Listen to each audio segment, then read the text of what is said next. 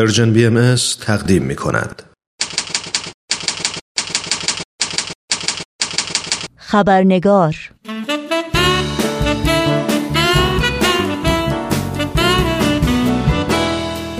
دوستان و دوستداران خبرنگار بسیار خوش آمدین نوشین آگاهی هستم و با خبرنگار این چهارشنبه با شما همراه خواهم بود قبل از اینکه با میهمان این خبرنگار در بخش گزارش ویژه برنامه به گفتگو بنشینیم نگاهی گذرا داشته باشیم به پاره از سرخطهای خبری در برخی از رسانه های این سو و آن سو و فراسوی ایران زمین. دادگاه تجدید نظر رحیم محمدپور زندانی سیاسی محبوس در زندان تبریز را با افزایش حکم دادگاه بدوی به 13 سال و سه ماه حبس تعذیری محکوم کرد. بیش از یک میلیون نفر در جهان خواستار آزادی نسرین ستوده شدند. نسرین ستوده وکیل سرشناس حقوق بشر بیش از یک سال است که در زندان به سر می‌برد. و شش شهروند باهایی ساکن تبریز جمعاً به سی و شش ماه حبس تعذیری محکوم شدند.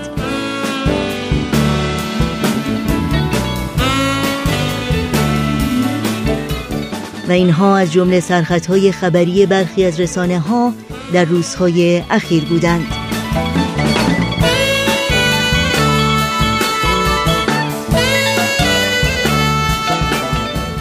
و ما آنچه که بر پیروان آین باهایی در طی تاریخ 175 ساله این دیانت در ایران گذشته است روایتی است دردناک از تعصب و ویرانگری و جهالت و بیدادگری صاحبان قدرت از یک سو و مظلومیت و وفاداری و استقامت و پایداری انسانهای آزاده و بیگناه از سوی دیگر.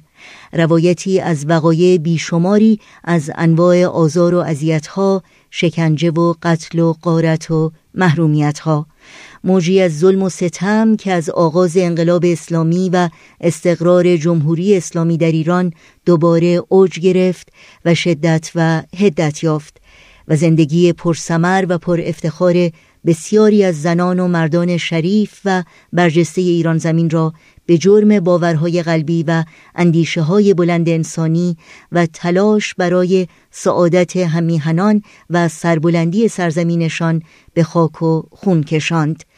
فرهنگ مودت یکی از این شهروندان فرهیخته و آزاده ایران زمین بود که در روز اول تیر ماه 1360 خورشیدی یعنی نزدیک به 38 سال پیش در زندان اوین تیرباران شد. خانم مهراین مودت همسر آقای فرهنگ مودت که به تازگی شرحی از مصائب و ستمهایی رو که در اون سالها خود و خونوادهش متحمل شدند رو در کتابی با عنوان لحیب امتحان منتشر کرده در آستانه سالگرد شهادت آقای فرهنگ مودت در یک گفتگوی کوتاه تلفنی شمه از خاطرات خودش رو با ما سهیم میشه. با هم به خانم مهراین مودت خوش آمد بگیم و گفتگوی امروز رو آغاز کنیم.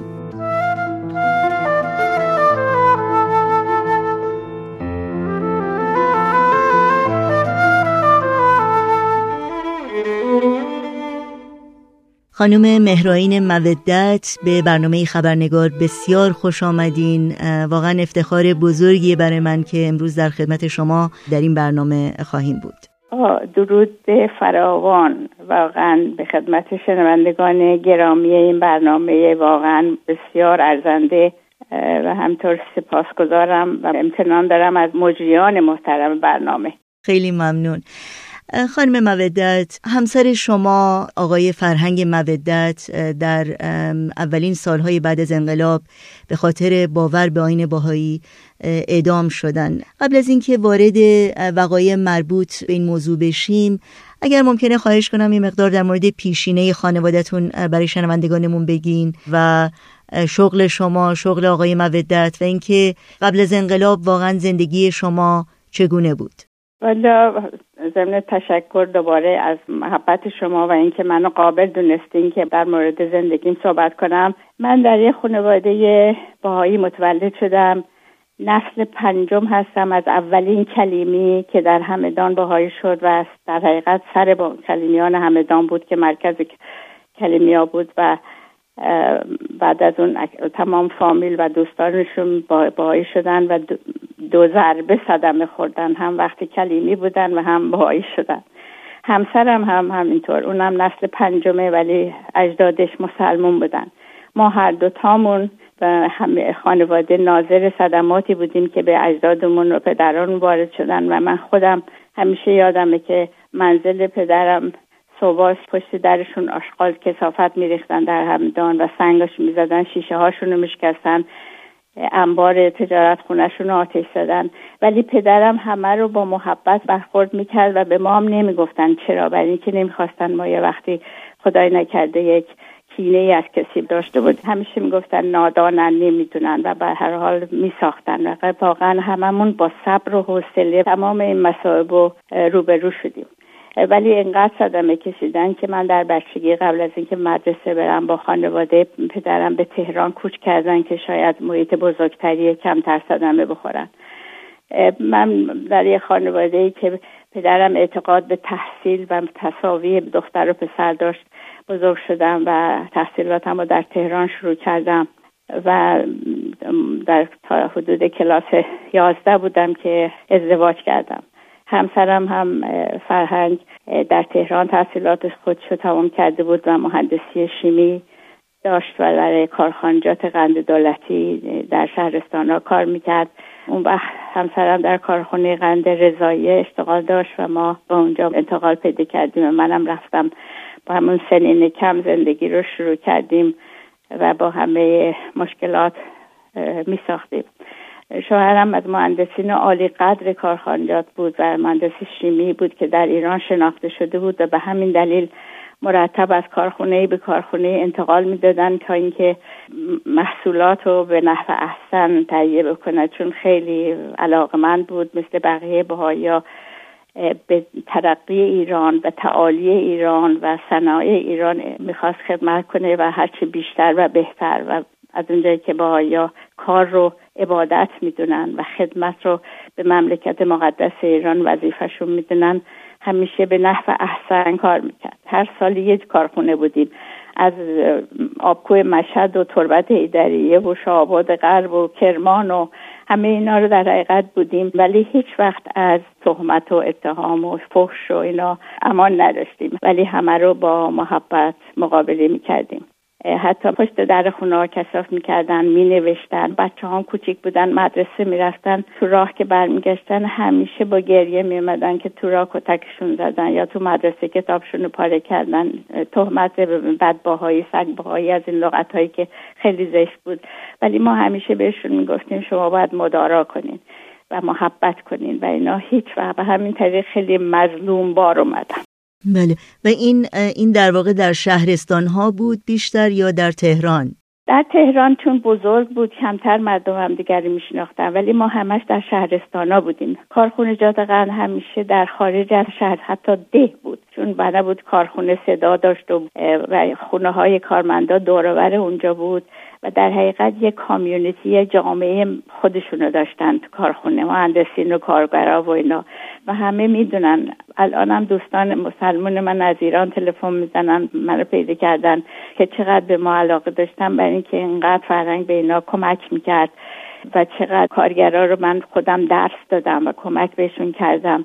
اینا وظیفه یک باهایی بود که با همه دوست و دشمن ما با محبت و رعفت رفتار کنیم خدمت کنیم این وظایف انسانیمون بود و همه اینو قبول داشتن. ولی اینقدر اینا رو از ترسونده بودن که از گفتن لغت باهایی هم اینا میترسیدن. همیشه من دوستان می‌گفتن شما خیلی خوبین حیف که از اونایین. حتی بهشون اینقدر تلقین کرده بودن که لغت باهایی هم از دهنشون در نیاد. چون فرنگ خب مدیر کارخونه بود و خیلی پست مهمی داشت. ولی همیشه مزایاشو نمی‌دادن و اون می‌دونست برای چیه. ولی با این احوال از کار کم نمی‌کرد. میگو ما وظیفه داریم برای این مملکت خدمت کنیم. ما باهایی هستیم و کار کردن ما باید با دیگران فرق داشته بود. شب و روزش واقعا وقف کار و خدمت بود. ولی آخرین سمتش ریاست کارخونه قند کرج بود که با جون و دل اونجا خدمت می‌کرد. او شبانه روز کار می‌کرد و منم در منزل سه تا بچه پشت هم داشتم. و به زندگی عادیمون مشغول بودیم و به هر حال موفق شدم دبیرستانم رو تموم بکنم. و اینقدر علاقه به تحصیل داشتم که شوهرم منو تشویق کرد که بعد از 15 سال کنکور دانشگاه رو بدم و خوشبختانه جز شاگردای اول رشته حقوق اونجا قبول شدم و با علاقه که داشتم ضمن کارهایی که داشتیم این درسم هم به خوبی خوندم. حتی اسکالرشیپ داشتم از دانشگاه و رشته حقوق رو تموم کردم و بلافاصله به استخدام دولتی به عنوان کارشناس حقوقی مشغول کار شدم. و این بچه هامون می بردم و می بردم به دبیرستان و دختر بزرگم دیگه وارد دانشگاه آریامهر شده بود. دختر دوم من بعدا رشته آرشیتکت دانشگاه تهران. بچه هم الحمدلله خیلی با استعداد بودن و پسرم هم سال آخر البرز بود دبیرستان البرز که انقلاب شروع شد.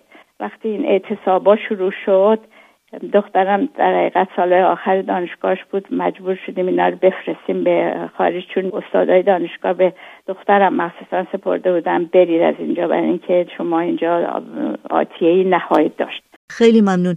خب انقلاب شده و آزار و اذیت پیروان آین باهایی در ایران شدید شده و از دستگیری آقای مودت برام بگید و تجربی که شما در اون روزها و در اون سالها داشتین. بله انقلابات که شروع شد بدونین که در ایران هر مسئله که پیش می اومد با یا مثل مرغ عروسی و عذا بودن در هر اتفاقی که می افتاد اول جامعه ای که معرض خطر بود باهایا بودن.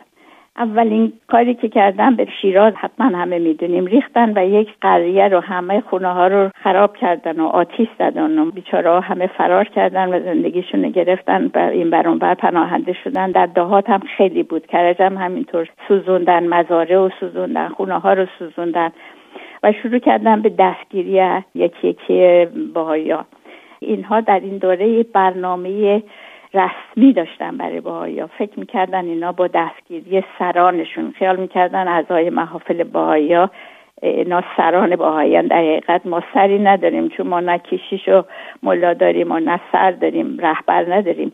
و انتخاب می‌کنن جامعه اعضای محفل رو. هر شهری و یا دهاتی که از نه نفر بیشتر باشن هر سال نه نفر از بین خودشون به عنوان عضو محفل انتخاب میشه و هیچ کدوم نام نه پول می‌گیرن نه حقوق می‌گیرن و همه هم در حقیقت داوطلبانه وقت صرف می‌کنن برای امور روحانی و تربیتی جامعه و کمک رسانی به اعضای جامعه بود. من و فرنگم عضو محفل کرج بودیم هر دوتامون و وقتی شروع شد به این گرفتاری اعضای محفل ملی ایران رو بودن و بعد گرفتن و شروع کردن به کشتن. همه فامیل به ما مرتب می‌گفتن از اونجا خارج بشین برای اینکه همه شما رو می‌شناسن و براتون خطرناکه. ولی همیشه فرعی می‌گفت من خادم این مملکت هستم گناهی نکردم. ما از اینجا نمیریم. و به هر حال واقعا با قدرت و استقامت مرتب دنبال تظلم بودیم. یعنی با یا هیچ عمل انتقام جویانه این غیر از تظلم ندارن. با به دستگاه های دولتی نامه می نوشتیم که چرا این زندانه چرا خونه اینو غارت کردن. همش با شکواییه بود در حقیقت و با احترام تمام. اگر ممکنه در مورد شرایط دستگیری آقای فرهنگ مودت توضیحاتی رو بفرمایید. بله یکی از این روزهایی که ما در منزل بودیم جمعه ای بود در خونمون رو به شدت زدن. و وقتی من در رو باز کردم دیدم چند تا مأمور پاسدار با وحشت در می‌زدن فرنگ رو منم با کمال احترام گفتم الان صداش می‌کنم. یعنی هیچ می‌تونستم قایم شم پنهان کنم ولی ما هیچ وقت این کار نکردیم. فرنگ رو بردن و من منتظر بودم که الان ببینیم چی میشه. یه یک ساعت بعد فرنگ برگشت گفت که قاضی اونجا نبوده دادستان انقلاب. گفتن برو فردا بیا. هی همه به ما گفتن اینا براتون دام درست کردن. شما پاشین از اینجا برین. فرنگ گفتم من به اینا قول دادم که فردا میام که شنبه است که ادارات باز بودش. صبح شنبه خودش پشت رفت در من خودم بردم رسوندم و پشت در وایسادیم بعدش اومد گفت که دادستان نبوده. گفته زور بیام. من دوباره برگشتیم دوباره ظهر رفت. یعنی در این حد با نهایت صداقت وظیفش انجام داد. به هر حال وقتی که زور رفت من تو خونه منتظر بودم ببینم چی میشه که یک مرتبه در زدن اومدن ریختن تو خونه چهار نفر پاسدار. منم ظهر خسته گرسنه تابستونم بود دیگه اواخر شهری بر ما اون وقتا بود. یه ریختن تمام چهار نفری تمام خونه رو کارشون بود. هر کس رو می‌گرفتن میرختن خونه و نمی‌دونین با چه قصاوتی این خونه رو زیر رو می‌کردن. و هر چی چیز قیمتی به نظرشون میومد جمع می‌کردن. ما خیلی کتاب داشتیم چون تمام کتب ادیان مختلف کتاب مدرسه ما خیلی اهل کتاب بودیم. همشون خسته شده بودن از بس کتاب جمع کرده بودن. و هرچی عکسا و شمایله که برای ما مقدسه اینا رو پاره کردن و به هر حال به مقداری پول و طلایی که داشتم همه رو جمع کردن و بردن. و بعد از یه ساعت دیگه برگشتن گفتن که فرهنگ گفته که تو هم عضو محفلی. منم با خودشون بردن معلوم شد ساعت ها اون بیچاره رو بازرسی کردن و به سلول انداختن و روز بعدش اومدن دنبال من که منو بردن. دوباره برگشتن خونه رو زیر رو کردن. به هر حال منم بردن تمام روز. یک شیخ مصطفی بود که می‌گفت که من رئیس انجمن حمایت فلسطین من معروف بود به این. خیلی خیلی قصی بود. با پستاراش ده ساعت تمام تو اون گرما گرسنه و تشنه از من بازجویی کردن معلوم شد فرنگم قبلا همین کاری کرده بودن. و اهانت و توهین اتهامات واهی که واقعا همه دیگه فهمیدن که همش بخوده به هر حال انقدر به من توهین و اهانت کرد و آخرین پاسداری که داشت اینا رو مینوشت به من گفت تو فقط بگو من باهایی نیستم خودتو خلاص کن. بعد آخرین حرفش هم از من همین بود. گویا به فرنگم همینطور. گفت گفتم بودم من تحقیقاتم رو کردم. همه ادیان رم قبول دارم. اسلام قبول دارم. شما کتاب قرآن رو از بالای سر ما بردین. می‌دونین که ما اینا رو به احترام می‌ذاریم. ولی تحقیقم رو کردم و از عقیده خودم بر نمیگم خلاصه بعد از 15 ساعت خستگی و تشنگی ما رو بردن. حتی آب می‌خواستم دست بزنم. می‌گفتن تا دست نزن به این نجسه به حال یک مرغدونی قدیمی بود که خیلی کثیف بود. و شش تا اتاق کوچولو کوچولو به اندازه یک متر در دو مترش رو کرده بودن سلول انفرادی و بقیهش سالناشون سلولای دست جمعی بود. بعد منو بردن دیگه آخر شب بود توی یکی از این سلولا و یه دونه تخت پاره با یه دونه پتوی خیلی کثیف همین بود و در قفل کردن و من انداختن اون تو. بعد روز بعد فهمیدم که فرنگم توی اون یکی سلوله شش نفر انفرادی اونجا بودن که بعدها بعد از بازجویی اون وقت ببرنش به زندان عمومی. به هر حال من دیگه یک هفته اونجا که بودم تمام شب روز منو می از اونجا میکشیدن. اتفاقا روز ورود ما اونجا جنگ شروع شد. جنگ ایران و عراق حمله عراق و همه جا تاریکی محض بود. خلاصه با اون وضعیت شب منو شبانه می بردن می بردن که خونه بقیه بهایی رو نشون بدیم این برای من دردناکترین بود. برای اینکه می‌دونستم که خب این بیچارا گناهی ندارن حالا منو ببرن اونجا منم شرمنده میشم. منم نمی‌تونستم دروغ بگم. برای اینکه خب اینجا یه شهری بود که می‌دونستیم. خوشبختانه اینا دوستای ما دیگهمون اعضای محفل همه از خونه رفته بودن بیرون فهمیده بودن که در خطر هستن. بعضیشون بچه کوچولو تازه نوزاد داشتن. آقای فرنوش که با فرنگ بعدا شهید شد. به هر حال من در این مدت که هفته ای که تو این سلول انفرادی بودم بس که جا نداشتن زنای فاحشه و فاسدم که بیچاره می‌گرفتن با بچه و با دراگ و مواد مخدر و اینا اینا هم چپونده بودن تو این سلول دو متر در یه متر. ما شیش نفر چپیده بودیم برای اینکه سلول زنانه کم داشتن. به هر حال ما ساختیم این چند روز صبح به صبح یک که نون مینداختن از اون سوراخ نرده ها داخل و بعدش هم یه غذای خیلی کثیف بدون قاشق و چنگال و بساط در هر حال هیچ اشکالی نداشت. و اینا رو حقیقتا در راه خدا قبول کردم برای اینکه گناهی غیر از اعتقاد به حق نداشتیم. و به خدا واگذارشون کردم به هر حال وقتی پدرم در تهران بودن فهمیدن که منو گرفتن رفته بودن به اداره مربوطه از طرف ادارم اقدام کردن که منو زمانت کنن آزاد کنن. برای اینکه من یه پرونده های در اختیارم بود که مجبور بودم من اونها رو رسیدگی کنم و اعتماد اداره به من خیلی زیاد بود. به هر حال بعد از هفته من از زندان آزاد شدم و شروع کردم برای آزادی فرهنگ اقدام کردم. به هر حال بعد از مدتی روندگی سند منزل رو بردم و فرهنگ رو بعد از گرفتاری زیاد بیاد منزل. تمام جزئیات اینو من تا اونجایی که تونستم کتاب کردم. هر بار نمی‌تونم بعد با یک ساعت و دو ساعت و سه ساعت اینا رو بگم. ولی به هر حال این مختصرا اینجوری بود که این حالات من رو می‌خوام بگم که اصلا نمیشه هیچ جوری بیان کرد. بعد از اینکه آقای مودت آزاد شدند چند وقت بعدش دوباره ایشون دستگیر شدند؟ این وقتی فرنگ آمد منزل هم دوباره شروع کردیم به دیدار دوستان و نامه نوشتن به دیدارات مختلفی که ما گناهی نکرده بودیم. ولی این آزادی در حقیقت یک ماه بیشتر طول نکشید که هر شب و هر روز از دیوار و از در ما ریختن خونه ما. و ما رو از خونه کشیدن بردن بریم خونه با رو نشون بدین. از خونمون پول داشتیم بردن لباس داشتیم بردن هر چی که داشتیم بردن. تا اینکه بالاخره آقای فرنوش که یکی از اعضای محفل بود ایشون هم داستانشون خیلی مفصلی که ریخته بودن. خونهشون شتا شیر بچه هاشو برده بودن که این خودشو بره معرفی کنه. این بینوام میره خود شکواییه می‌بره قوم که چرا اینا میان شب و روز تو خونه زندگی من میریزن. اونجا دستگیرش می‌کنن. و می‌برن به زندان اوین. وقتی ایشون گرفتن از طرف دادستانی کرج به ما تلفن زدن که فرنگ باید بره برای اون گواهی بده. فرنگان که برای این کارا سر از خودش نبود. می‌گفت باید بریم و به هم باید کمک کنیم. خودش با پای خودش پاشد رفت به دادسرا. رفتن دادسرا همونو ایشونو به هر حال باز بردن به تهران و بعد دوباره اونجا گفته بودن امروز نمی‌دونم دادستان نیست دادستان مرکز تهران. به من تلفن زد از تهران که من آمدم که من خب خیلی خوشحال شدم رفتیم تهران. اومدیم منزل دوباره تلفن زدن.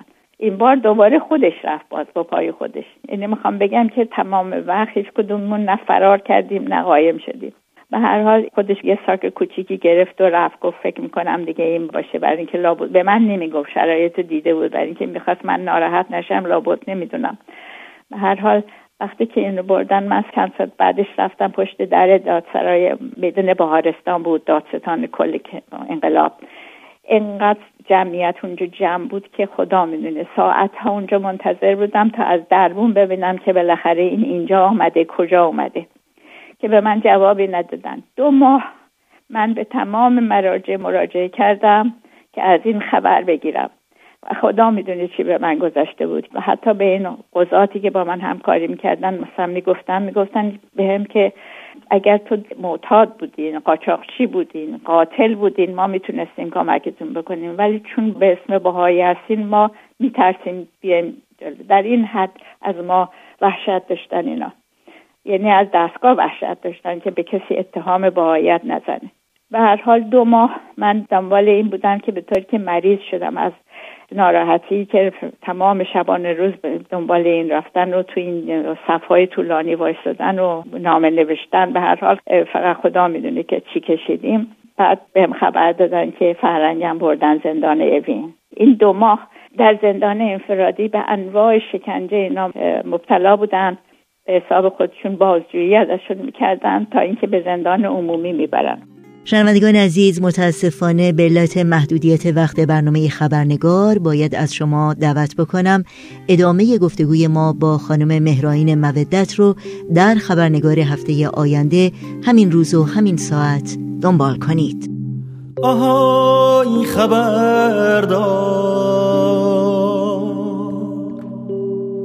مستی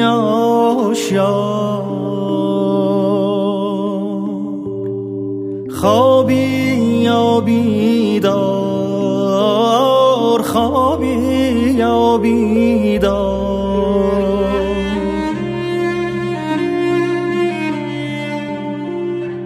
تو شب سیاه تو شب تاریک از چپ و از راست از دور و نزدیک یه نفر داره جار می‌زنه جار. آهای غمی که مثل یه بختک رو سینه من شده ای آوار از گلوی من. دستاتو بردار دستاتو بردار از گلوی من از گلوی من دستاتو بردار.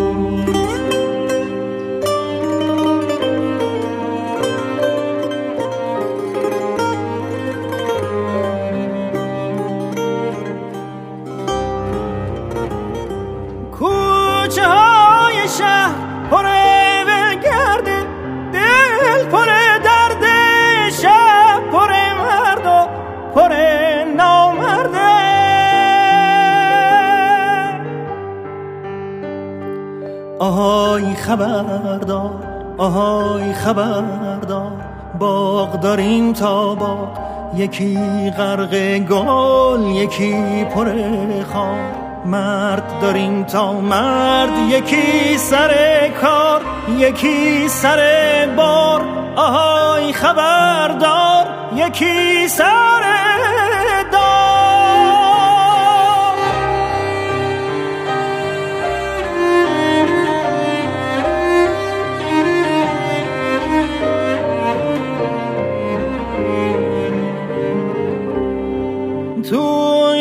کوچه های نسیم رفته پی ولگردی توی باغچه ها پاییز اومده پی نامردی توی آسمون ماه دق میده ماه دق میده درد بی دردی پاییز اومده پاییز اومده. نسیم رفته پی ولگردی